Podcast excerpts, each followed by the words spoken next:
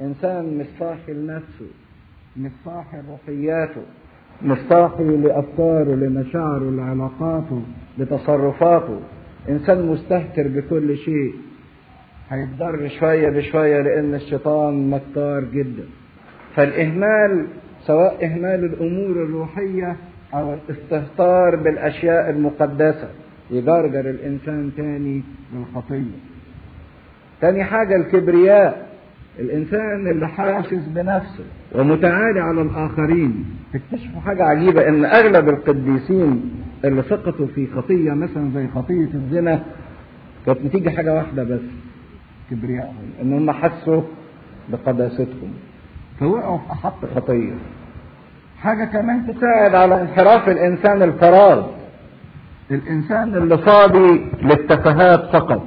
الإنسان اللي مش مليان. مش سهل جدا إنه يرجع للخطية مرة ثانية. قالها المسيح كده واحد كان جواه شياطين خرجوا وساب هو البيت بتاعه مكنوس ونضيف ومزين لكن فاضي. يرجعوا ويجيب معاهم سبعة أخر أشهر. الخضوع للمادة إنما باستمرار أمجد الملموس والمحسوس. المادة باستمرار تجرني للخطية. اللذة الذاتية التوتر. لما يبقى الإنسان متوتر يلجأ للانحرافات علشان يخف عن التوتر بتاعه. الحاجات دي بتضيع الإنسان. إذا لا تملكن الخطية في جسدكم المائت لكي تطيعوها في شهواته. ولا تقدموا أعضاءكم آلات إثم للخطية. بل قدموا ذواتكم لله كأحياء من الأموات. وأعضاءكم آلات بر هنا عنصر الطاعة. تاني حاجة تخليه الخطية لا تسودني. اتكلمنا عن عنصر الإيمان تاني حاجة عنصر الطاعة. أنت بتطاوع مين؟ بتدرب نفسك تطاوع مين؟ تطاوع الخطية ولا تطاوع ربنا؟ إذا لم نقدم أعضاءنا لطاعة الله وبره هنقدمها للخطية. بعدنا عن عنصر الطاعة يفقد ثباتنا في المسيح طب وإيه اللي بيخليني ما طاوعش كلمة ربنا؟ إيه اللي بيخليني ما بطاوعش؟ ها إيه رأيكم؟ إيه اللي بيخليني ما طاوعش كلمة ربنا؟ لا مش الشيطان بس عدم فهمي لمحبته كويس إيه تاني؟ عدم الثقة فيه يأسي احساس إن أنا مش هقدر أنفذ حاجة الشيطان بيلعب على كل الحاجات دهيت وفي واقع الأمر. إن لو إنسان أدرك حقيقتين يعرف إزاي إن هو يطاوع ربنا. أول حقيقة إن مفيش حاجة في العالم ده كله تخليني أتخلى عنه لأجل أي شيء لا إنسان ولا مادة ولا حاجة. إن أنا أسيب ربنا من أجل أي شيء. ومفيش أي حاجة تستحق إن أنا أحتفظ بيه لنفسي على حساب ربنا. بدور على إيه؟ لذة متعة مادة كل ده هيدوب. لكن مش هيتبقى غير ربنا. عشان كده الوحيد اللي لازم أستمر في طاعتي ليه هو الله وخضوعي ليه. أي حاجة ممكن بسهولة أتخلى عنها من أجل الله. عشان كده المسيحية ما هياش مجرد أحاسيس عاطفية أو مشاعر بنقولها شوية ترانيم أو شوية تمثيليات بنقولها لكن المسيحية هي طريقة حياة بنعيش بيها. وطريقة الحياة دي هي الطاعة. طريقة الحياة دي هي الطاعة. أيوة الأعضاء اللي هي العين والإيدين والرجلين. الإنسان بيخليها آلات ومعروف إن كلمة آلات دي تتقال على إيه؟ على الحاجات الجامدة الجماد فهنا الإنسان بيعيش كأنه جماد لكن اللي عايزه ربنا مش مجرد أعضاء لكن اللي عايزه ربنا الذات اللي ورا الاعضاء دهيت ربنا مش عايز شوية مظاهر من بره بالجسد لكن ربنا عايز الذات اللي جوه تبقى آلات بر تستخدم لمجد الله وتتمتع بغفران الله وتبرير الله. لاحظوا في هذا الإصحاح بالذات إنه بيربط فيه علاقة متينة جدا بين الخطية وبين الجسد في علاقة مصاحبة شديده لأن الجسد هو النطاق اللي بتمارس فيه الخطية نشاطها. عشان كده ربنا عايزنا نهتم اهتمام خاص واهتمام شديد بالجسد. عشان يكف الجسد عن خدمة الخطية فلا يعود يستعبد لها مرة تانية. وعلشان يعمل كده لازم أدرب الجسد على طاعة كلمة ربنا من خلال الذات بتاعتي أو النفس بتاعتي. فإن الخطية لن تسودكم. الخطية مش ملهاش سلطان عليكم. إلا إذا أنتم ملكتوها مرة تانية بإرادتكم. لأنكم لستم تحت الناموس بل تحت النعمة. وفي الآية دي في ثلاث سيادات ممكن يسودوا على الإنسان. الخطية أو الناموس أو النعمة. أي حد فينا هيبقى تحت واحدة من الثلاثة دول؟ ودول ثلاث أحقاب مر بيهم الإنسان في تاريخه.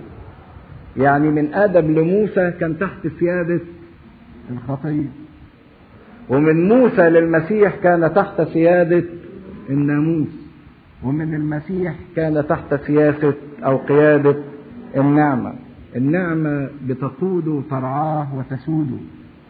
فعشان كده بيقول له لأنك مش تحت الناموس الناموس ده هيحكم عليك بالدينونة. والخطية هتحكم عليك بالدينونة. لكن أنت تحت النعمة اللي هترفعك فوق الخطية اللي هتديك نصرة على هذه الخطية. عشان كده الحياة المسيحية اللي يفهمها صح ما هياش حمل تقيل على الإنسان وإنسان مش قادر يشيله. لكن في واقع الأمر الحياة المسيحية دي امتياز. الإنسان بيتمتع بيه. امتياز اللي هو امتياز النعمة إن النعمة تمد إيديها وترفعك لفوق. عشان كده أحد الآباء القديسين يقول عبارة حلوة أختم بيها. يقول جبل سينا لا يصنع قديسين ولكن جبل الجلجسة يخلقهم. فهمتوها؟ جبل سينا ده اللي تم عليه الإيه؟ الناموس ما قدرش يعمل قديسين لأن الناموس عاجز إنه مجرد عرف الإنسان بخطيته وكشف له عجزه وأعلن له احتياجه لتبرير لكن ما قدرش يديله حاجة ما قدرش يعالجه. شخص له المرض لكن ما قدرش يقدم له العلاج. لكن النعمة هي اللي قدمت العلاج. جبل سينا ما يقدرش يصنع قديسين لكن جبل الجلجسة مش صنع ده جبل الجلجسة خلق قديسين دي الخليقة الجديدة. لطيف اتسأل إحنا قلنا إن المسيح اتعامل مع الإنسان العتيق اللي هو بينجذب للخطية فيخليش الجسد ينفذ الخطية. السؤال اللي اتسأل طب ليه ربنا ما لغاش الخطية؟ أو ليه ربنا ما أفناش الجسد؟ ليه ربنا اتعامل مع النص؟ بالظبط. ربنا ما رفعش الخطية أو ألغى الخطية لأن لو الخطية اتلغت يبقى الإنسان في هذا الوقت مسير ليس أمامه أي طريق للاختيار. تلقائيا مش هيبقى فيه أي اختيار قدامه. والحاجة الأكيدة والوحيدة اللي ربنا ما حبش ياخدها من الإنسان ابدا هي حرية الإنسان في إنه يختار. ليه ربنا ما تعاملش مع الجسد؟ لأن لو كان هيتعامل مع الجسد كان لابد أن يفني هذا الجسد. فعشان كده ربنا اختار إنه يبطل مفعول الخطية من خلال التعامل مع الإنسان العتيق. وقفنا عند الآية الأخيرة أن الخطية لن تسودكم لأنكم لستم تحت الناموس بل تحت النعمة. وهنا النعمة هي اللي بتاخد ال upper hand أو السيادة في حياة الإنسان هي اللي بتغطي الإنسان وبتستره وبتقوده. لكن بيستدرك على طول بولس الكلام لألا حد يشت فماذا إذا أنخطئ لأننا لسنا تحت الناموس بل تحت النعمة؟ هل معنى ان أنا ما بقاش للناموس سيادة عليا؟ إن أنا أعمل اللي أنا عايزه وأقول نعمة ربنا هي اللي هتعمل كل حاجة وهي اللي هتغير كل حاجة وهي اللي هتغفر كل حاجة.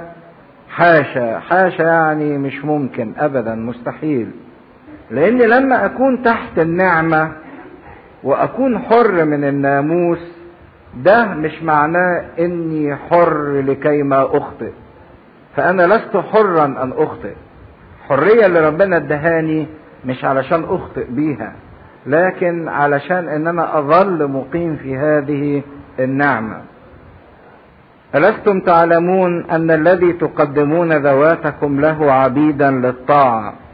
أنتم عبيد للذي تطيعونه إما للخطية للموت أو للطاعة البر. إذا كنا قلنا إن إحنا متنا مع المسيح فصليب المسيح ليه وجهتين أو ليه جزئين. أول جزء إن المسيح مات لأجل خطايانا وده اللي بيدينا التبرير. لكن الجزء الثاني في صليب المسيح إن إحنا كمان نموت مع المسيح. يعني مش بس المسيح مات لوحده وادانا التبرير لكن الجزء الثاني إن إحنا كمان نموت معاه فننال التقديس.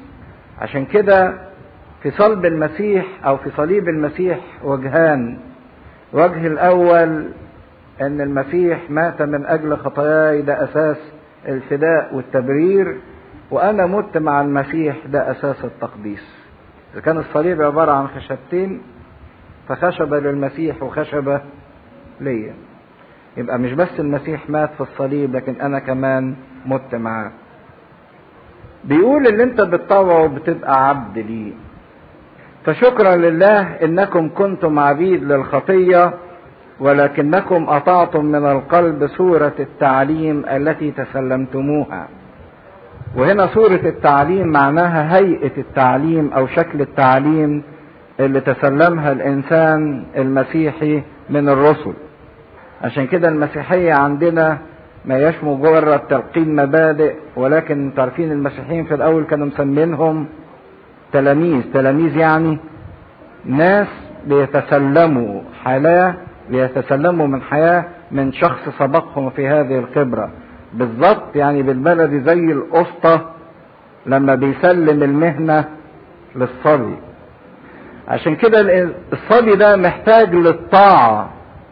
لازم يطوع القسطى بتاعه أو المعلم بتاعه علشان يستطيع إنه يثبت في المهنة. وعلشان يستطيع إنه يكسب وينتج ويحقق ربح. فاللي إحنا بنطوعه هو اللي حن... هنكون تبعه. كلمة عبيد اللي استخدمها هنا تفرق عن كلمة الأجير. إحنا ساعات بنخلطهم هما الاتنين إن الأجير والعبد حاجة واحدة. لا إن بمعنى ده الخدام يعني. الأجير بيبقى إنسان بيتفق مع سيده مقابل قصاد مقابل. أنا هديك وقتي هديك مجهودي في مواعيد معروفة. هشتغل لك من الساعة كذا للساعة كذا. لقاء أو مقابل أجر معين أنت هتدفعه لي. يبقى في اتفاق ما بينه وبين سيده. ففي الوقت اللي متفق عليه ده يخضع الأجير لسيده علشان يطوعه يعمل له اللي هو عايزه. لكن بعد هذا الوقت هو حر إنه يعمل بعد كده ما يشاء. ياخد أجرته ويعيش حياته زي ما هو عايش. لكن العبد مش كده. العبد ده كله بكل وقته بكل قوته بكل مجهوده ملك لسيده. سيده في أي وقت يطلبه لازم يطوعه لازم ينفذ له ما يقدرش يقول له أنا تعبان أو ما يقدرش يقول له الأجرة اللي أنت بتدفعها لي قليلة لأن العبد ما بياخدش أجرة. الأجير بياخد أجرة. عشان كده حتى في مثل الابن الضال الابن الضال لما رجع رجع عشان يشتغل كأجير عند أبوه عشان يظل محتفظ بحريته ما رجعش كعبد. قال كم لأجير لأبي يفضل عنهم الخبز؟ عايز يروح يشتغل وقت معين ياخد بيه لقمة العيش لكن يظل حر من أبوه. لكن لو بقى عبد خدام قاعد في البيت على طول مش هياخد حاجة. وكل وقته هيبقى ملك مين؟ أبوه. كل مجهوده ملك أبوه. عشان كده بولس هنا بيستخدم كلمة عبد. كنتم عبيد للذين تطيعونه مش أجراء. فالعبد ملوش وقت خاص بيه كل لحظة ملك لسيده لا يقدر اطلاقا أن يفعل ما يحلو له. عشان كده جه المسيح يلغي موضوع العبودية دهيت. فشكرا لله إنكم كنتم عبيد للخطية. إن الخطية كانت مستولية عليكم في أي وقت تغريكم تأمركم بتطوعوها. ما كنتوش بتستفيدوا من وراها حاجة لكن كنتم بتخدموا الخطية. ولكن دلوقتي قطعتم من القلب صورة التعليم التي تسلمتموها. الإيمان المسيحي زي ما قلنا مش مجرد تلقين مبادئ لكن طبع صورة خلق أخلاق جديدة في الإنسان طبع سلوك جديد في الإنسان على المستوى العملي زي الصبي ما بيتعلم من القسطة بتاعه بالظبط. وإذا أعتقتم من الخطية صرتم عبيدا للبر. وبعدين يستدرج بولس يعني أنا هطلع من عبودية أخش تحت عبودية تانية. أطلع من عبودية الخطية أبقى تحت عبودية الله. ويقف الإنسان محتار لأن الإنسان أدرك هذه الحقيقة. إما إنه يكون عبد للشيطان وإما يكون عبد لربنا. طب أنا عايز أبقى لذاتي. كنت قلت لكم السؤال بتاع الخلوة يا ترى أنا بأرضي الله ولا بأرضي الناس؟ وبعدين قلت لكم فكروا في الإنسان اللي لا بيرضي الله ولا بيرضي الناس. هضيف لكم إضافة ثالثة الإنسان اللي لا بيرضي الله ولا بيرضي الناس ولا بيرضي حتى نفسه. دي أصعب حاجة يعني يمكن اللي لا بيرضي الله ولا بيرضي الناس بيعمل كل مجهوده علشان يرضي نفسه. فالإنسان كمان اللي بيفشل في إنه يرضي نفسه مش راضي على حاله. عشان كده مفيش حد حر من الله ومن الشيطان. لا يعتق من الخطية إلا من يلتصق بالله. لكن بقى ده كلام يعني الإنسان يطلع من عبودية لعبودية. فراح مستدرك في الكلام ويقول أتكلم انسانيا من أجل ضعف جسدكم. يعني أنا بتكلم على مستوى الجسد أو البشرية لما قلت هذا المثال إن أنتوا تبقوا عبيد للبر لأن في واقع الأمر البر مش عايز عبيد لكن البر عايز أحباء لكن بولس لجأ انسانيا يعني يتكلم بحسب الطبيعة البشرية يتكلم بلغة وبفكر البشر معتذرا على هذا التشبيه. لأن خدمة ربنا في واقع الأمر ما هياش عبودية لكن هي الحرية الحقيقية وهي عمق الحرية. أيوه. لكن هو عايز يشيل مفهوم العبودية ده البشع.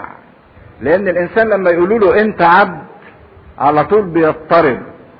عبد يعني مش هقدر أعمل اللي أنا عايزه مش هقدر أتمتع كل مجهودي وكل وقتي وكل إمكانياتي فعارفين حتى العبد لو أنجب أولاد ما بيقولش لنفسه بيبقوا لصاحب العبد. فهو عايز يقول إنه جه الوقت بقى اللي فيه تتعبدوا بالبر. لأنه كما قدمتم أعضاءكم عبيدا للنجاسة والإثم للإثم. هكذا الآن قدموا أعضاءكم عبيدا للبر للقداسة. جه الوقت اللي فيه تخدموا بالبر بنفس النشاط والغيرة والحماس والسخاء في العطاء اللي كنتوا بتخدموا بيه الشر. نصحصح لأن ده واقع أمرنا. مهما يكون الجسد تعبان ومكسر ومدغدغ لكن نقول تعالوا نلعب ماتش كورة تلاقيه يجري بسرعة ويبقى عنده غيرة وحماس ونشاط وسخاء في العطاء وفي التضحية. تعالوا نهرج تعالوا نعمل الخطية المعينة تعالوا نتريق تعالوا نخرج نتفسح تعالوا ناخد مزاجنا. تلاقي فيه غيرة وحماس لخدمة الشر. فبيقول لنا بقى يا ريت إن بنفس والغما... والحماس والنشاط والسخاء في العطاء اللي خدمتم بيه الخطية تخدموا بيه البر.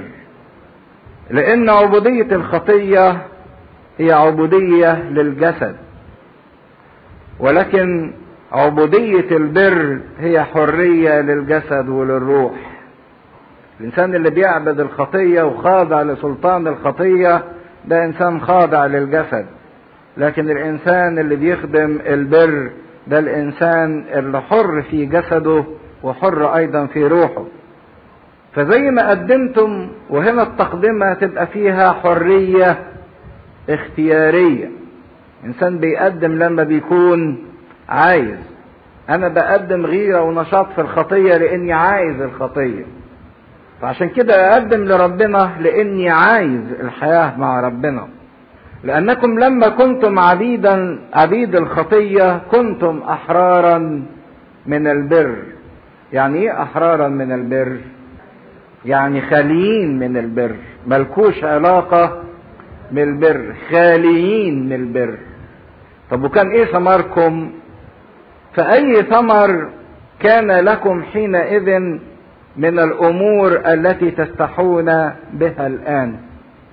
أي ثمر اكتسبتم بيه؟ من الحاجات اللي أنتوا دلوقتي تتكسفوا تقولوها لما تجددتم وخدتم الإنسان الجديد. الأعمال القبيحة بتاعة الخطية لأن نهاية تلك الأمور هي الموت. نهاية الأمور دي كلها كانت تؤدي من الخطية إلى الموت. وأما الآن إذ أعتقتم من الخطية وصرتم عبيدا لله فلكم ثمركم للقداسه والنهاية حياة أبدية.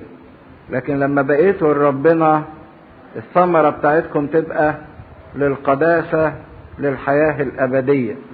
لأن أجرة الخطية هي موت. وأما هبة الله فهي حياة أبدية. بولس بيستخدم تعبير لطيف من واقع الحياة اللي كان في روما. عارفين الإمبراطور كان تملي بيبقى له حرس خاص. الجيش بتاعه اللي بيخدمه.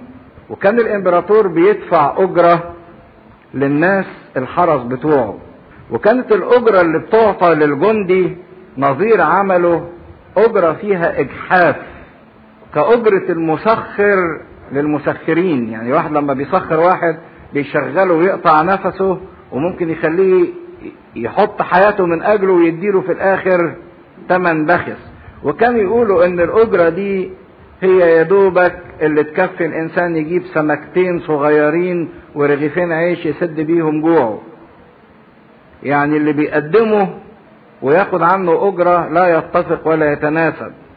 لكن كان من وقت الآخر يجي الإمبراطور في عيد ميلاده مثلا أو في عيد النصر ويدي هبة. هبة يعني عطية. والهبة دي تملي بتبقى كبيرة أو العطية دي كتيرة. فخدوا بالكم المعنى لأنه جميل.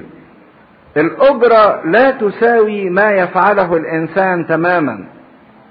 لكن النعمة تساوي إن الإنسان بيكسب هدية هدية جميلة ورائعة من غير ما يقدم حاجة لكن الهدية دي بيعتبروها تساوي كرم الإمبراطور. فعشان كده لازم تبقى حاجة كبيرة. لكن الأجرة دي بتبقى سخرة بتبقى حاجة قليلة.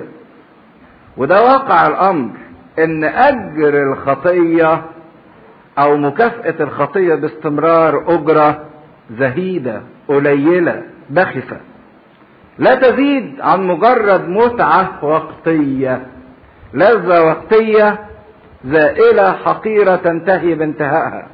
ولكن الهبة الهبة دي يعني اللي يحوز بذمام أو برضا الإمبراطور أو هنقول بقى مش برضا الإمبراطور بهدى الله لازم يديله عطية تتناسب مع إمكانيات الله. فالخطية ليها أجرة. لكن الأجرة دي إيه؟ بخسة لكن الله بيدي هبة بيدي عطية مجانية مقابل كرمه مش مقابل مجهود الإنسان. عشان كده بيقول أجرة الخطية هي مش بس بخسة لكن دي كمان طلعت الموت.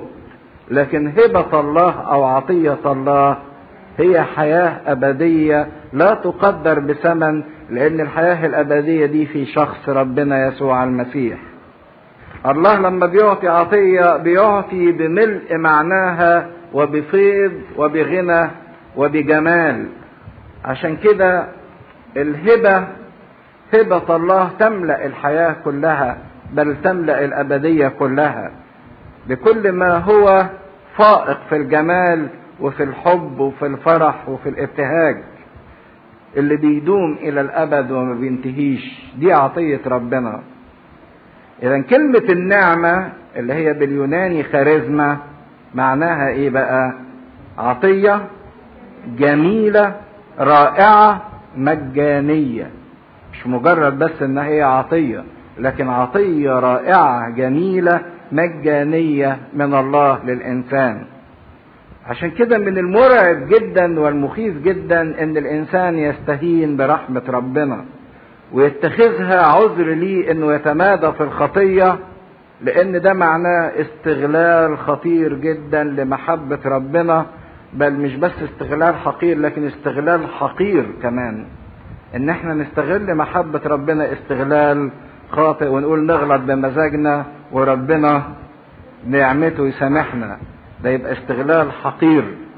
عشان كده اللي ده نعمة ربنا بالفعل مش ممكن يرجع تاني للخطية ويكسر قلب اللي حبه واداله هذه الحياة الجديدة وهذه العطية الفائقة. بدون المسيح بدون الاتحاد بالمسيح ما نقدرش نتغير ما نقدرش نتقدس. عشان كده المسيحي هو إنسان في المسيح. يعني إيه إنسان في المسيح؟ إذا كان الإنسان ما يقدرش يعيش إلا إذا كان الهوى جواه والهوى براه. الانسان ما يقدرش يعيش إلا إذا كان فيه هوى جوه وهوى هو فيه. يبقى الهوى جواه والإنسان جوه الهوى ده نفس الوضع مع المسيح. ما أقدرش يكون لي حياة أبدية إلا إذا كان المسيح فيا وأنا في المسيح. المسيح عايش فيا وأنا عايش في المسيح زي ما الهوى جوايا وأنا جوه الهوى الأتموسفير المحيط بيا ده هو. عشان كده المسيحية ما هياش مجرد مطالب أخلاقية إحنا مطالبين بيها ولكن المسيحية هي خلقة جديدة إحنا بنعيشها في المسيح والمسيح بيعيش فينا. عشان كده مهم قوي نقطة إن إحنا نتقدس بالإيمان بشخص السيد المسيح. يبقى الإصحاح ستة كله في ملخصه بيقول لنا ماذا فعل الله في الخطية لكي ما يقدس الإنسان؟ الله عمل إيه في الخطية علشان يقدس الإنسان؟ أول حاجة إدى الإنسان حياة جديدة ودي تلاقوها في الأعداد من عدد اتنين لعدد ستة. حياة جديدة بأنه كسر شوكة الموت في المعمودية دفن الطبيعة الساقطة اللي بتحب الخطية في المعمودية. ما بقاش الإنسان تحت سلطان الخطية الخطية لن تسودكم فيما بعد. دي أول حاجة إدى الإنسان حياة جديدة. تاني حاجة إدى الإنسان طبيعة جديدة ودي تلاقوها في عدد 11 إن الإنسان يحسب نفسه ميت عن الخطية. لأن بقاله طبيعة جديدة مش بس حياة جديدة لكن بدل الطبيعة الإنسان العتيق اللي بيميل وينجذب للخطية ربنا اداله طبيعة جديدة. في آخر الإصحاح بيتكلم إن ربنا إدى الإنسان حرية جديدة. يبقى الله إدى الإنسان حياة إداله طبيعة إداله حرية جديدة. عشان كده الإنسان لا يدع الخطية تتسلط عليه يسلم نفسه تمام لربنا يقدر إن هو يكون ملك لله. يبقى الحاجة العملية اللي نطلع بيها من هذا الإصحاح ينبغي تقديم الحياة كلها لله. قل له أنا ملك ليك يا رب. قدم ذاتك لربنا في كل وقت مش في وقت محدد. ما تقولش إن ربنا معاده النص ساعة ده هي وبس أو معاده يوم الحد ولا يوم الجمعة في مروحل الكنيسة خلي تقديمك للحياة تقديم شامل وتقديم نهائي ما فيهوش تراجع. مش بس إن أنا عايز أسلم ليا الرغبة لكن سلم فعلا الحياة لربنا. لأن إحنا بنقف عند حد إن يكون عندنا بس رغبة. عايزين إن إحنا نسلم لكن ما بنسلمش. فعلا. هو ده اللي مطلوب من الإنسان للتقديس تسليم الحياة كامل لله فالله يقدس الإنسان كلية من أوله لآخره. في حد يحب يسأل حاجة في الإصحاح ده هو اتفضل للايه لأن الهدف صار الهدف النهائي إن أنا أعيش للخطية. الخطية بقت هدف. مش مجرد فعل أنا بعمله لا بقت سعي متواصل كل أيام حياتي إن أنا عايز الخطية وعايش للخطية. مع عبيد يعني تحت سلطان الإثم. ما بيكرروا إن أنا عايش للخطية من أجل الخطية. مش عايش بالخطية لأني مغلوب منها. لا ده أنا عايزها هي. تحولت إلى هدف. مش مجرد غلطة بغلطها. تترمي الإصحاح السابع. أم تجهلون أيها الإخوة لأني أكلم العارفين بالناموس أن الناموس يسود على الإنسان ما دام حيا فإن المرأة التي تحت رجل هي مرتبطة بالناموس بالرجل الحي ولكن إن مات الرجل فقد تحررت من ناموس الرجل. فإذا ما دام الرجل حيا تدعى ذانية إن صارت لرجل آخر. ولكن إن مات الرجل فهي حرة من الناموس حتى أنها ليست زانية إن صارت لرجل آخر. إذا يا إخوتي أنتم أيضا قد متم للناموس بحسب المسيح. قد متم للناموس بجسد المسيح لكي تصيروا لآخر. للذي قد أقيم من الأموات لنثمر لله. لأنه لما كنا في الجسد كانت أهواء الخطايا التي بالناموس تعمل في أعضاءنا لكي نثمر للموت. وأما الآن فقد تحررنا من الناموس. إذ مات الذي كنا ممسكين فيه. حتى نعبد بجدة الروح لا بعتق الحرف. فماذا نقول؟ هل الناموس خطية؟ حاشا. بل لم أعرف الخطية إلا بالناموس. فإنني لم أعرف الشهوة لو لم يقل الناموس لا تشتهي. ولكن الخطية وهي متخذة فرصة بالوصية أنشأت في كل شهوة لأن بدون الناموس الخطية ميتة. وأما أنا فكنت بدون الناموس عائشا قبلا. ولكن لما جاءت الوصية عاشت الخطية فمت أنا. فوجدت الوصية التي للحياة هي نفسها لي للموت. لأن الخطية وهي متخذة فرصة بالوصية خدعتني بها وقتلتني. إذا الناموس مقدس والوصية مقدسة وعادلة وصالحة. فهل صار لي الصالح موتا؟ حاشا. بل الخطية لكي تظهر خطية منشئة لي بالصالح موتا لكي تصير الخطية خاطئة جدا بالوصية. فإننا نعلم أن الناموس روحي وأما أنا فجسدي مبيع تحت الخطية.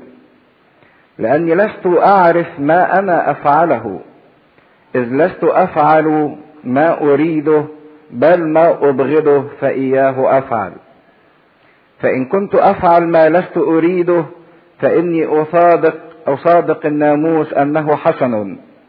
فالآن لست بعد أفعل ذلك أنا بل الخطية الساكنة في. فإني أعلم أنه ليس ساكن في أي في جسدي شيء صالح لأن الإرادة حاضرة عندي. وإما أن أفعل الحسن فلست الحسنى فلست أجد. لأني لست أفعل الصالح الذي أريده بل الشر الذي لست أريده فإياه أفعل. فإن كنت ما لست أريده إياه أفعل. فلست بعد أفعله أنا بل الخطية الساكنة في.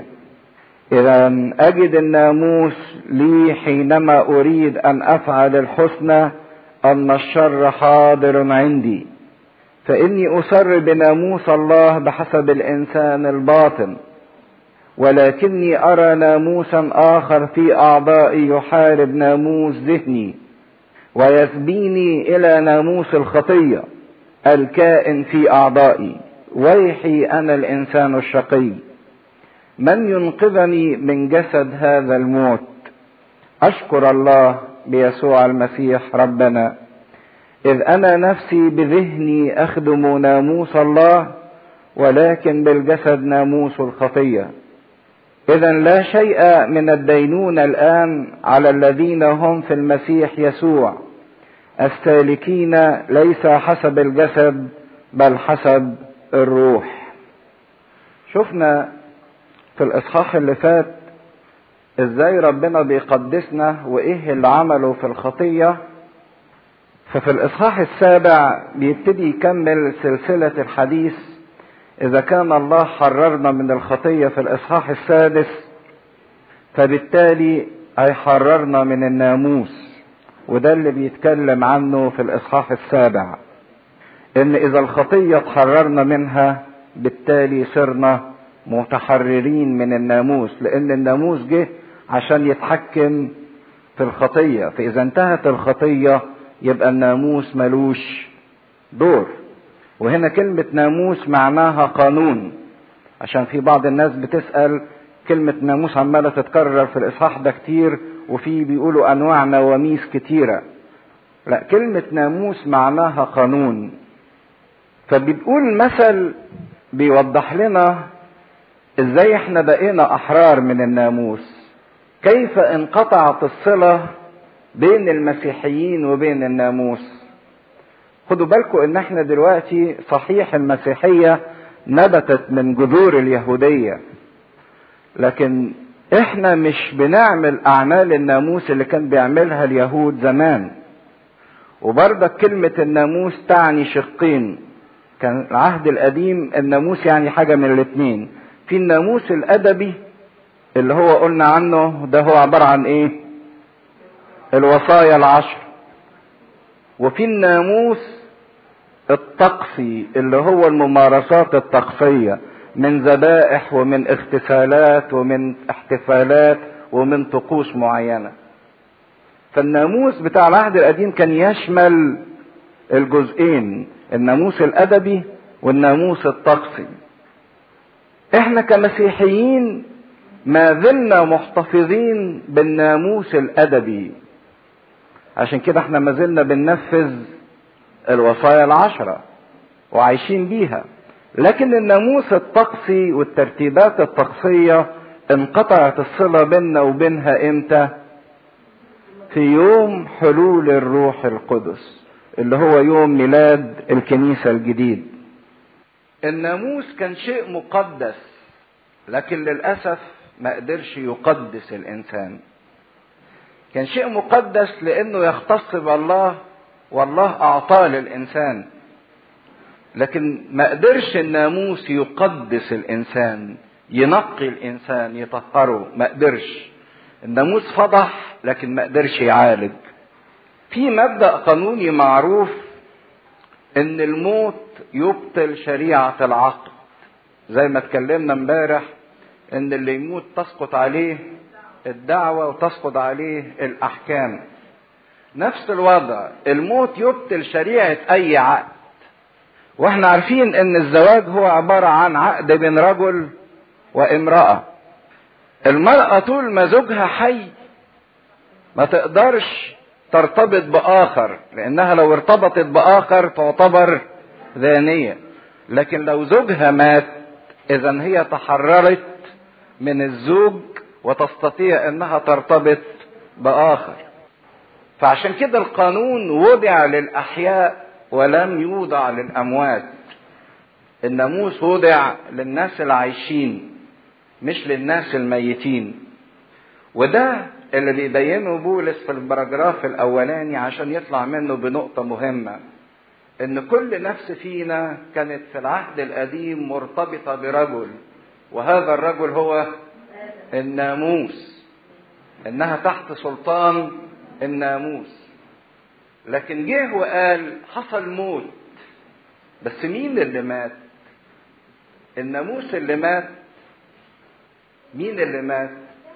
إحنا اللي متنا ده اللي بيقولوا أم تجهلون أيها الإخوة لأني أكلم العارفين بالناموس. أنتوا كلكم عارفين القانون. أن الناموس يسود على الإنسان ما دام حيا. القانون للأحياء وليس للأموات. فإن المرأة التي تحت رجل تحت رجل يعني تحت سلطان رجل هي مرتبطة بالناموس بالرجل الحي.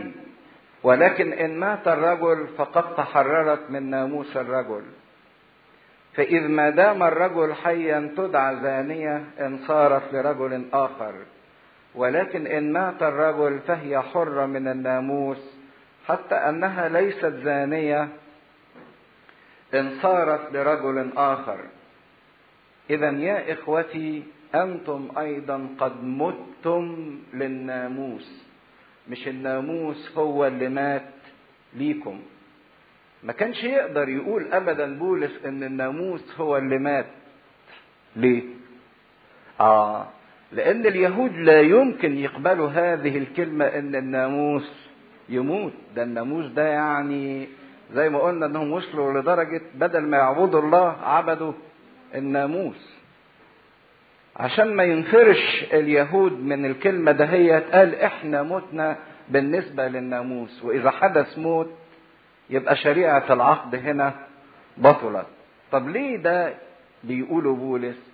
عشان يقول إحنا كنا الأول خاضعين تحت سلطان الناموس لكن لما حصل الموت بقينا أحرار إن إحنا نرتبط بآخر وبآخر ده هو مين؟ المسيح. ودي كانت لحظة نهاية العلاقة. علاقتنا كبشر بالعهد القديم وبداية علاقتنا بالعهد الجديد. إذا يا إخوتي أنتم أيضا قد متم للناموس بجسد المسيح. ودي الطريقة اللي إحنا متنا بيها إن إحنا متنا في جسد المسيح. لما المسيح مات إحنا متنا فيه. لكي تصيروا لآخر تبقى الحياة الجديدة اللي هتاخدوها إنكم تصيروا لآخر. الذي قد أقيم من الأموات لنثمر لله. وهذا الآخر هو الذي أقيم من الأموات اللي هو شخص المسيح. فبقيت أنا بدل ما كنت مرتبط بالناموس بقيت مرتبط بالمسيح ونتيجة ارتباطي بالمسيح أثمر لله. كل اللي هيطلع في حياتي بعد كده ده يبقى خاص بمين؟ بربنا. عشان كده تشوفوا تشبيهات كتيرة في الكتاب المقدس إن ارتباطي بالمسيح على مثال ارتباط العريس بالعروس. أنا العروسة والمسيح العريس ونثمر لله. إن هذا الارتباط ارتباط مثمر وليس ارتباط عقيم. يعني لو ما فيش ثمر في حياتي يبقى مش أنا مرتبط بالمسيح. عشان كده كل اتحاد بالمسيح ينبغي أن يثمر ويثمر لمجد الله. وهنا قلنا إن الأعمال بتاعتنا مش سبب لخلاصنا ولكن الأعمال والفضائل بتاعتنا تيجي إيه؟ ثمرة لاتحادي بالمسيح اللي إحنا بنسميه نوالي الخلاص. لأنه لما كنا في الجسد يقصد بالتعبير ده إيه؟ لما كنا في الجسد طب ما إحنا لسه في الجسد. لما كنا في الجسد بمعنى لما كنا عايشين حسب الجسد. لما كان هدفنا باستمرار إن إحنا نرضي الجسد فقط كانت أهواء الخطايا التي بالناموس تعمل في اعضائنا لكي نثمر للموت. لما كنا عايشين حسب الجسد كنا متحدين بالناموس. الناموس هو الراجل بتاعنا اللي إحنا تحت سلطانه. فكانت أهواء الخطايا الشهوات والرغبات شغالة فينا ونتيجة اتحادنا بالناموس أثمرنا للإيه؟ للموت. لأن إحنا أثمرنا الخطية يعني أثمرنا للموت. طب الناموس هو اللي عمل فيا وحرك فيا أهواء الخطايا؟ آه. ليه؟ إزاي؟ إحنا عارفين المبدأ اللي بيقول إن كل ممنوع مرغوب. الناموس جه قعد يقول لي ما تعملش ما تعملش ما تعملش ما تعملش. فمنعني من حاجات كتيرة. لكن أهواء الإنسان اللي جواه خلته يشتهي الممنوعات كلها. بقى الإنسان يشتهي الممنوع أكتر من اشتهائه واشتياقه للي عنده. ما بقاش يشتهي ما له لكن بقى يشتهي الممنوع. تقول لي مش فاهمين. لو أنا جيت على الباب ده مقفول كده ورحت حطيت لكم يافطة ممنوع الدخول. الباب ده كل يوم يمكن عشرين واحد بيعدي من عليه ولا مئة واحد بيعدي عليه. عمر ما حد فكر منهم إنه يخشوا. لكن أول ما حطيت يافطة ممنوع الدخول الكل عايز يخش كل عايز يعرف فيه إيه. ليه ده ممنوع؟ هو ده بالظبط اللي عمله الناموس. أول ما حط لي يافطة ممنوع الدخول بقت فيه رغبة حميمة جدا في الإنسان إنه يخش في الممنوع. مش صعب. أيوه ما هو ده اللي حصل وهنشوف ليه ربنا إداه كده. فحالما وضعت يافطة ممنوع الدخول هنلاقي إن المكان أصبح مطلوب وكل الناس عايزة تخشه. وكانت اللذة اللي هي أهواء الخطايا هي اللي بتخلينا نطلب الممنوع وتهاجمنا عن طريق كل الحواس بتاعتنا علشان إن إحنا ندخل في هذا الممنوع ونعيش جواه ونثبت فيه ونسلك فيه. كانت أهواء الخطايا التي بالناموس تعمل في اعضائنا لنثمر لله لنثمر للموت. وأما الآن فقد تحررنا من الناموس. لكن دلوقتي الله أعطانا حرية من الناموس. ما بقيناش مرتبطين بيه علشان يبدد الرغبة في الممنوع. عشان كده بولس دلوقتي في الرسالة بتاعت كورنثوس يقول كل الأشياء تحل لي. ما بقاش عندي ممنوع. إذ مات الذي كنا ممسكين فيه. اللي كنا ممسكين فيه ده اللي هو الناموس كان مكتفنا رابطنا خاضعنا لسلطانه. لكن مش فكنا وحررنا علشان إن إحنا نسلك بقى زي ما إحنا عايزين وما بقاش في رقابة لا ده فكنا وحررنا لإن إحنا نضجنا. حتى إن إحنا نستطيع إن إحنا نعبده بجدة الروح بالروح الجديدة وبالروح الجادة. لا بعتق الحرف مش بسلطان الحروف اللي كانوا بيعيشوا بيها في العهد القديم. فاختصاص الناموس كان هو أو عمل الناموس هو التعامل مع الخطية. ربنا إدى الناموس علشان الناموس يحد من خطية الإنسان. فلما أبطلت الخطية أبطل بالتالي الناموس. إذا وقفت وانتهت كل التعديات وكل الجرائم والخليقة والبشرية بطلت ترتكب جرائم بالتالي القانون يفقد وجوده. يبقى مفيش داعي للقانون لأن أصلا مفيش حد بيغلط. فهنا انتهى قانون العقوبات وقانون التجريم لأن أصلا ما بقاش فيه جريمة وما بقاش فيه خطية. فبيرجع بولس يستدرج على طول لئلا يفهم الناس زي ما إحنا فهمنا دلوقتي إن الناموس هو اللي عمل الخطية. بيقول فهل نقول فماذا نقول؟ هل الناموس خطية؟ حاشا. مش ممكن ابدا يكون الناموس اللي ربنا اداه ده فيه غلط أو هو الخطية أو هو اللي أنشأ الخطية. لأن الناموس كان كاشف فقط للخطية لكن لم يوجد الخطية. عرفنا الغلط وأحطنا بالعقوبة الصارمة اللي هيؤدي ليها الغلط اللي إحنا بنعمله. علشان يرتعب الإنسان من الخطية فيكف عن الخطية. لكن مش الناموس هو اللي أنشأ الخطية في الإنسان. الناموس من عمل الله أو من عطية الله والخطية من فعل الإنسان. بل لم أعرف الخطية إلا بالناموس إن الناموس كشف لي وقال لي اللي أنت بتعمله ده غلط. فإنني لم أعرف الشهوة لو لم يقل الناموس لا تشتهي. في الأول الإنسان كان بيشتهي لكن ما كانش يعرف إن الشهوة غلط. كانت حاجة جواه وبتحركه لكن يقول لك ده الشيء الطبيعي. لكن لما جه الناموس وقال له لا تشتهي عرف الإنسان إن الشهوة خطية. ولكن الخطية وهي متخذة فرصة بالوصية.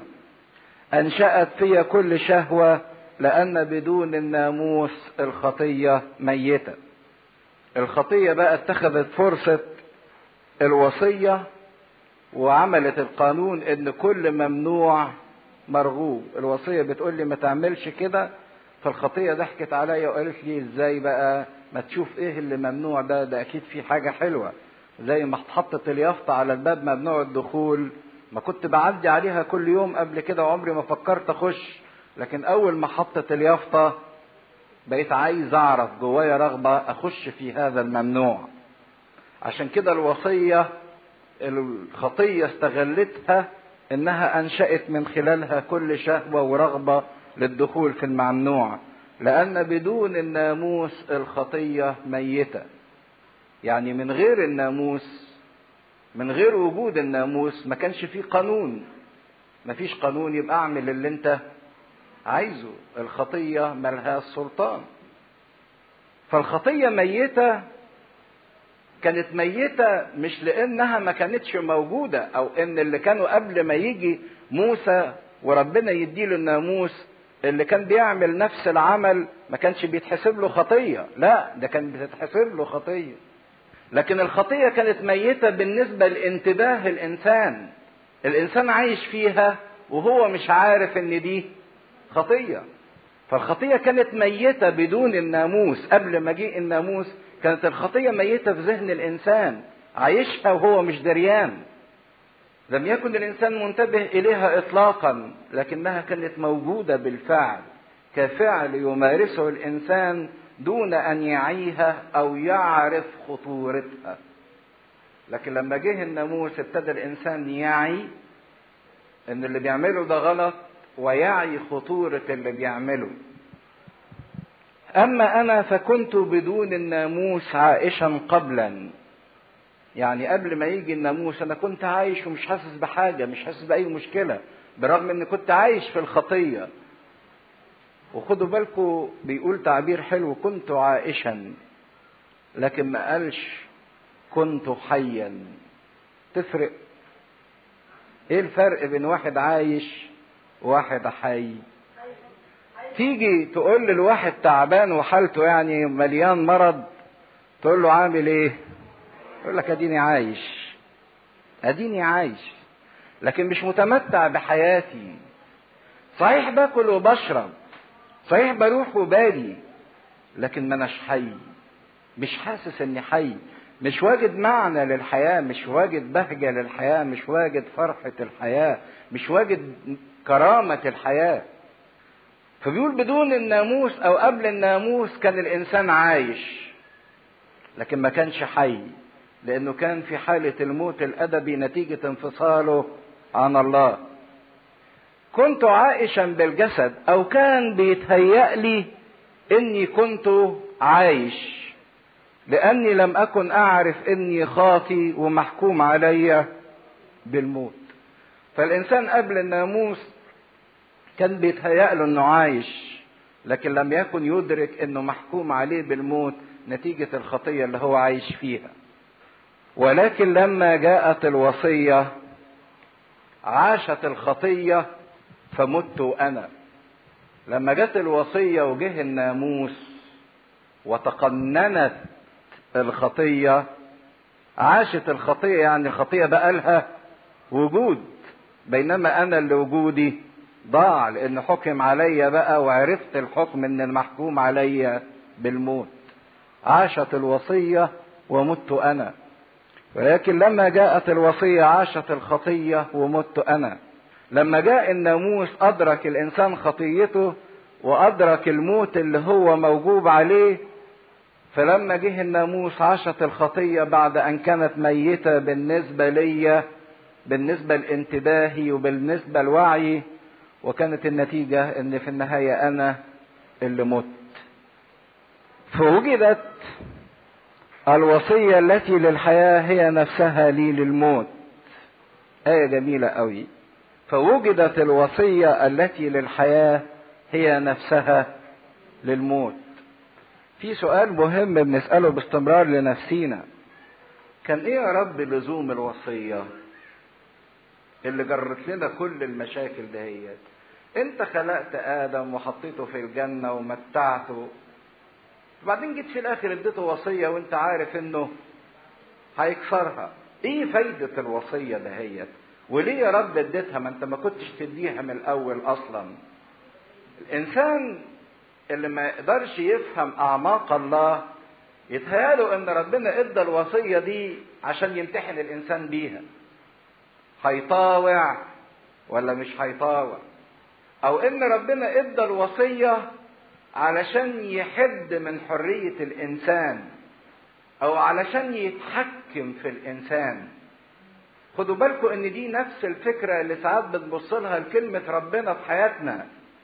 إحنا بنفتكر إن كلام ربنا في الكتاب المقدس ده ربنا حاطته لنا عشان يمتحننا هننفذه ولا مش هننفذه. لما بنبص لربنا بهذه الطريقة ما بنقدرش نحب ربنا. لأن عمر ما حد فينا يحب الإنسان اللي بيمتحنه. تملي تخش الامتحان كده وخصوصا لو امتحان شفوي تبقى يعني حاسس إن اللي قدامك ده عايز يسقطك عايز يفضحك عايز يذلك. فإحساس الإنسان بأن الوصية لامتحانه يخليه يكش من ربنا ما يعرفش محبة ربنا. أو بنحس إن كلام ربنا ده في حد من حريتنا أو في تحكم من الله فينا اعمل وما تعملش وإحنا عايزين نبقى يعني على مزاجنا. طبعا ده مفهوم خاطئ للوصية لأن الوصية الله لما أعطاها للإنسان أعطاها له كطريق للحياة. زي ما قلنا إن أي مهندس بيعمل مكنة بيصمم مع المكنة دي كتالوج. كتالوج يعني طريقة التشغيل. عشان لما تتبع طريقة التشغيل تبقى المكنة دي تشتغل بكفاءة وتجيب أحسن إنتاج وتشتغل بهدوء. لكن لو ما مشيتش على الكتالوج يحصل لها إيه؟ تبوظ تعطل تفشل. يبقى ربنا اداني الوصية ككتالوج لحياتي. طريقة استخدامي طريقة الحياة اللي أنا بعيش بيها. علشان أعرف أتمتع بحياتي واخد أحسن متعة من الحياة وتبقى حياتي ليها معنى وليها فرحة وفيها لذة. لكن أول ما الإنسان مسك الكتالوج ده وقطعه ورماه وداس عليه اتبهدل وصل لحد إنه لم يعد يصلح لشيء. عشان كده لما بنتكلم عن أهمية الإنسان يبقى له علاقة بكلمة ربنا مش لأن كلمة ربنا تعويذة هناخد بركتها. لكن لأن كلمة ربنا هي الكتالوج اللي أنت ينبغي إنك تمشي عليه عشان تتمتع بحياتك وتعيش هادي ومستريح وتحقق أحلى وأعلى النتائج وأعلى الأهداف وأحلى الأهداف في حياتك. لكن اللي حصل إن الإنسان لما ما استعملش الكتالوج خربت المكنة.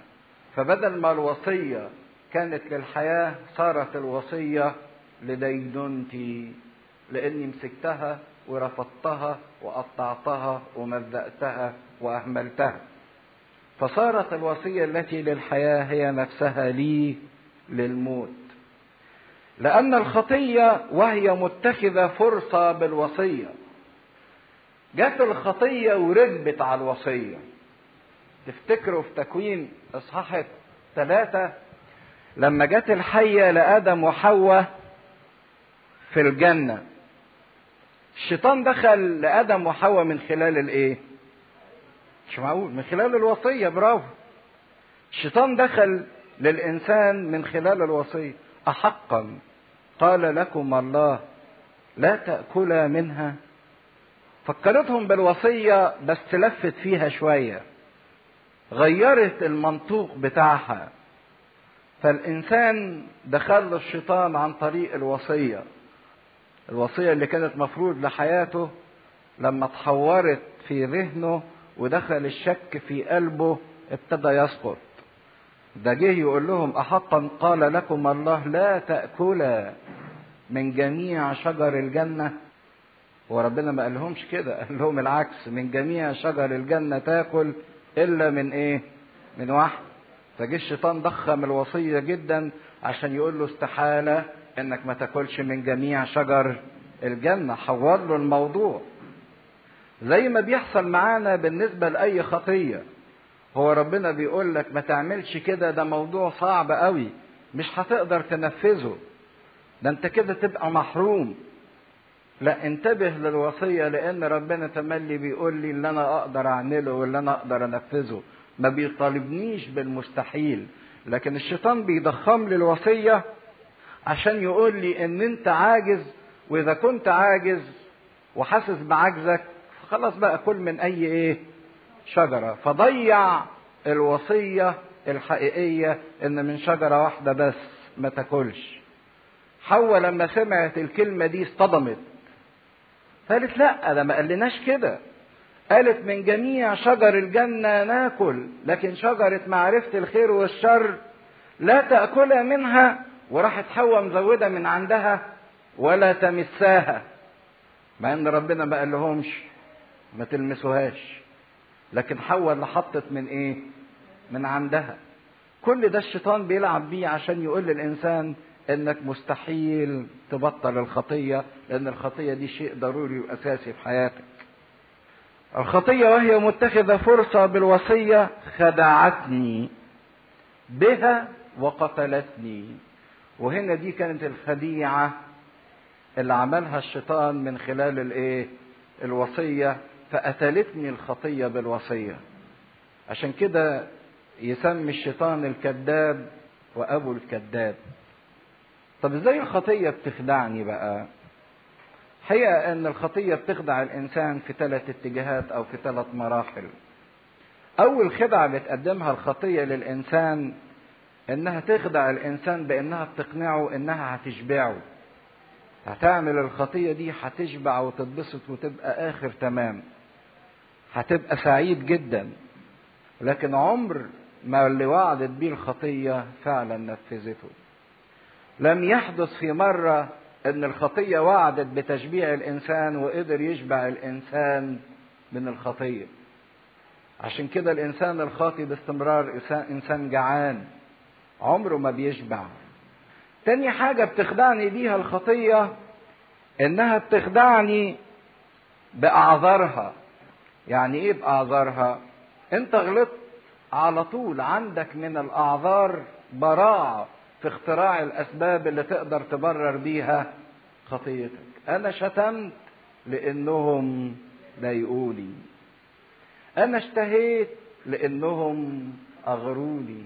فهو الخطيئة عايزة تقول لك انت غلطت عشان ده مش ذنبك. ده الظروف اللي حواليك. فالخطية بتخدعني بعذرها. والإنسان يبقى مطمن خلاص بقى ربنا هيفوت لي عشان يعني أنا عندي عذر. تالت حاجة بتخدعني لما بتوعدني بأن أنا ههرب من نتائجها أو مش هتعمل لي أي تدمير أو خسارة. جه الشيطان قال للآدم وحواء لن تموتا. ما يهمكوش كله ومش هيحصل الموت اللي ربنا ده قال لكم عليه. هنعرف نتصرف. فتملي الإنسان يعمل الخطية ويبقى يعني عنده ثقة في إنه هيعرف يتصرف ويداري على النتائج ويسلك أموره زي ما بيقول. ودي الخدعة الثالثه اللي بقع فيها من الخطية. فالخطية بتخدعني في إنها بتقول هتشبعني وما بتقدرش تشبعني. بتخدعني لما تقدم لي الأعذار علشان أبرر نفسي وما نالش بر المسيح. بتخدعني لما بتقول لي إن مش هيتحسب عليك حاجة ومفيش نتائج سيئة بينما فعلا بتكون النتيجة مدمرة. تصل إلى حد القتل خدعتني بها وقتلتني. اذا الناموس مقدس والوصية مقدسة وعادلة وصالحة. يبقى العيب مش في العطية اللي ربنا ادهاني ولا العيب في العاطي لأن العطية مقدسة والعاطي مقدس لكن العيب في اللي أخذ العطية. فهل صار لي الصالح موتا؟ إذا كانت الوصية والناموس مقدس وصالح وعادل هل الصالح الكويس بقى ليا وحش أنشأ ليا موتا؟ حاشا. بل الخطية هي اللي وحشة. الخطية هي اللي ضيعتني. مش الناموس ولا الوصية. الغلط اللي أنا بعمله والخديعة اللي أنا بتخدع بيها هي اللي ضيعتني. كل ده بيقوله عشان يورينا إن الناموس كانت فايدته إنه يورينا يظهر لنا لكي تظهر الخطية. يكشف لنا الخطية ويفضحها. ويعرفنا إن الخطية دي شيء بشع جدا وخاطئ جدا. لكي تظهر الخطية منشأة لي بالصالح موتا. إن الخطية هي اللي بتحول الصالح ليا إلى موت. لكي تصير الخطية خاطئة جدا بالوصية. وهنا كان فايدة الناموس أن يوريني أن الخطية خاطئة جدا جدا عشان أكرهها وأرفضها وأرزلها واستغنى عنها وممشيش وراها. فإننا نعلم أن الناموس روحي وأما أنا فجسدي مبيع تحت الخطية. لأني لست أعرف, لست أعرف ما أنا أفعله. إذ لست أفعل ما أريد بل ما أبغضه فإياه أفعل. طب هنا السؤال اللي بنسأله لنفسينا وبيحير الإنسان. إذا كان يا رب الناموس مقدس وعادل وصالح طب ليه الناموس أخفق في إنه يخلص الإنسان؟ ليه الناموس فشل؟ وهنا يورينا إن الناموس ده شيء روحي متطلب علاقة روحية لكن اللي حصل إن جسدي وأما أنا فجسدي مبيع تحت الخطية. ما قدرتش أنفذ الناموس الروحي لأني كنت عبارة عن جسد. وجسد هنا بمعنى فليش فليش يعني لحم ودم كلها رغبات وكلها انفعالات. فالروحي ما أقدرش أنفذه بالجسد. عشان كده الناموس ما قدرش يساعدني ما قدرش يديني نصرة. الناموس ما قدرش يديني نصرة. فالناموس هنا قوة روحية أو شيء روحي ما نقدرش نعيشه بالجسد اللي هو كله رغبات وكله شهوات وكله انفعالات. كل اللي قدر يعمله إنه كشفني على الحالة لكن ما قدرش يرفع الخطية أو يديني القوة اللي تساعدني إن أنا أبعد عن الخطية.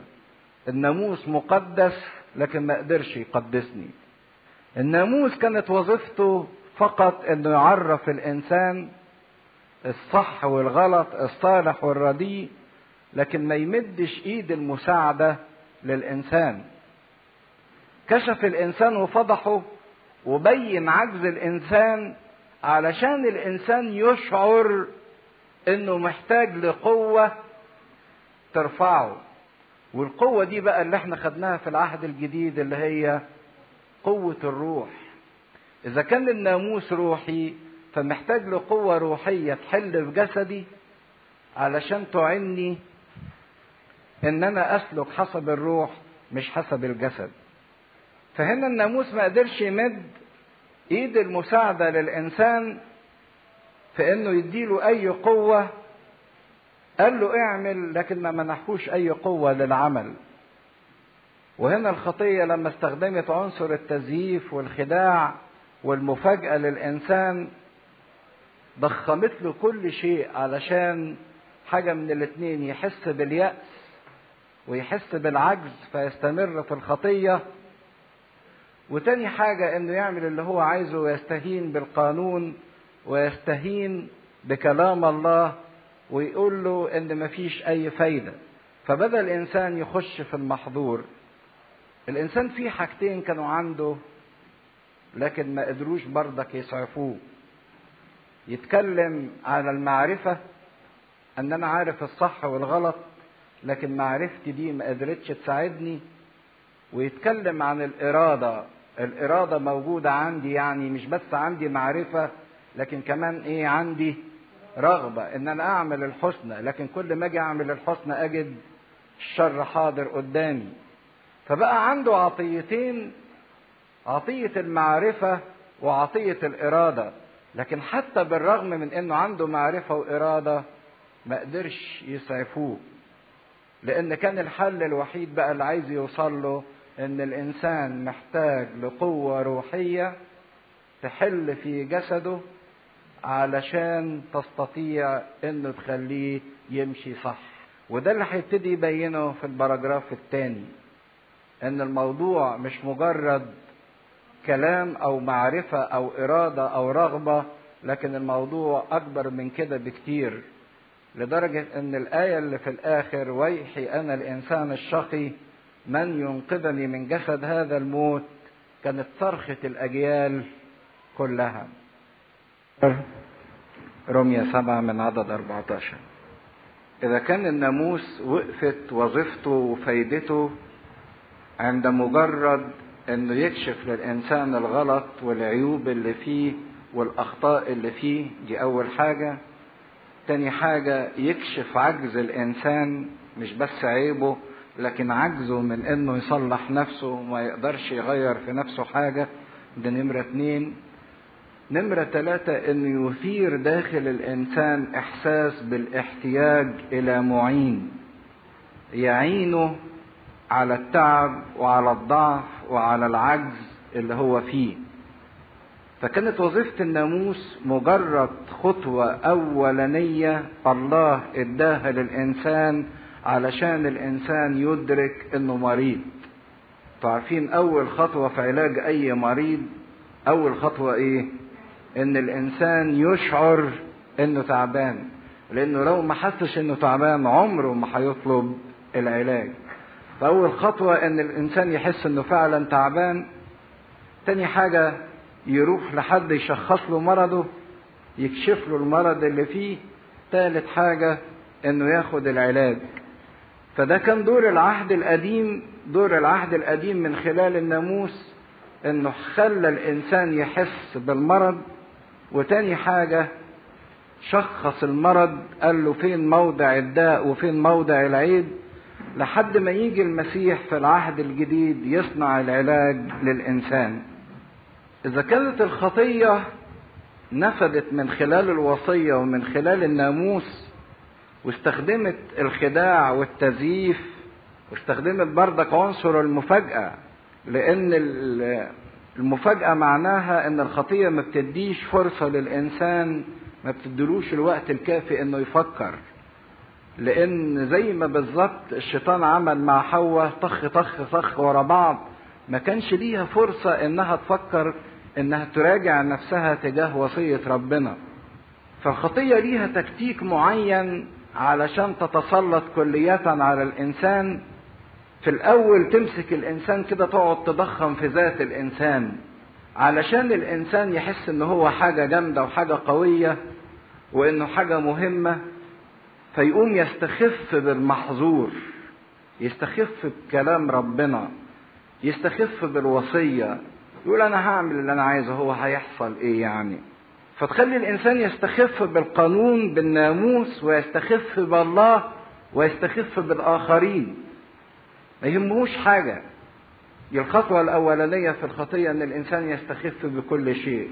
يسمع وعظة يسمع كلمة يقولوا إيه يعني ده كلام فالخطية أنشأت في الإنسان هذا الاستخفاف بالمحظور وبالممنوع وخلته يستخف أيضا بالله وبأوامر الله ويستخف بالآخرين ويدوس على الآخرين من أجل يعمل اللي هو عايزه.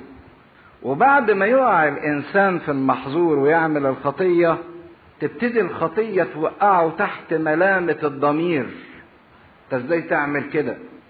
وتبتدي تضغط عليه بواسطة الضمير وبواسطة الناس وبعدين جه كملتها بواسطة الناموس. يبقى ضميره بيقعد يوبخه ويلومه أنت عملت كده ليه؟ وبعدين يحس برضك إن الناس تقعد تقول له أنت بتعمل كده إزاي؟ وبعدين في الآخر جه الناموس اللي بعته ربنا يقول له ده أنت غلطان وعاجز وتحت الحكم وتحت الدينونة. فزي ما ضخمت له ذاته في الأول علشان يستخف بكلام ربنا تبتدي تضخم له الملامة اللي عليه والعتاب اللي عليه علشان تيأسه وتقول له مفيش فايدة. إذا كنت أنت وصلت للحد والملامة عليك شديدة جدا فخلاص طالما أنت ضايع ضايع يبقى اعمل اللي أنت عايزه. فيبتدي الإنسان بعد الملامة الشديدة اللي وقعت عليه يرجع لنفس الخطية تاني لأنه يائس. ويرجع لنفس الخطية مرة ومرات. مرة في مرة يتكسر جوه الإنسان جدار المناعة اللي موجود المناعة اللي ضد الخطية. فتبقى الخطية أسهل بكتير. في الأول مرة عملها كان في ملامة شديدة جدا وصلته لحد اليأس. دلوقتي بقى يعمل الخطية ولا فرق معاه. لأن جدار المناعة اللي جواه ضد الخطية اتكسر فتنشأ حاجة اسمها الاعتياد. الإنسان يتعود على خطية. ومش بس الاعتياد الاعتياد يقف عند كده لكن الاعتياد ينقل الإنسان لمرحلة أقصى من كده. هي أن الخطية تصور له بقى إنها بقت صفة فيه لا يمكن الاستغناء عنها. يعني الإنسان يوصل في الآخر إلى حد الاقتناع إنه مش ممكن يعيش من غير الخطيه بس يبقى كده العملية انتهت. وده بقى اللي ابتدى يتكلم عنه في البراجراف الثاني كله. إذا اقتنع الإنسان إن الخطيه لا يمكن الاستغناء عنها هكذا الإنسان يصير عبد للخطيه فهنا بولس البراجراف اللي جاي ده علشان ما حدش يقول إن الكلام ده بينطبق عليا دلوقتي. ده بولس هنا بيوصف إنسان واقع بس تحت الناموس. لسه ما تعرفش على نعمة ربنا. لكن في واقع الأمر ده بيوصف حالة كلنا بنعيشها لحد دلوقتي. إنسان بيتطلع ناحية الطهارة ناحية القداسة فيلاقيها إنها شيء مستحيل.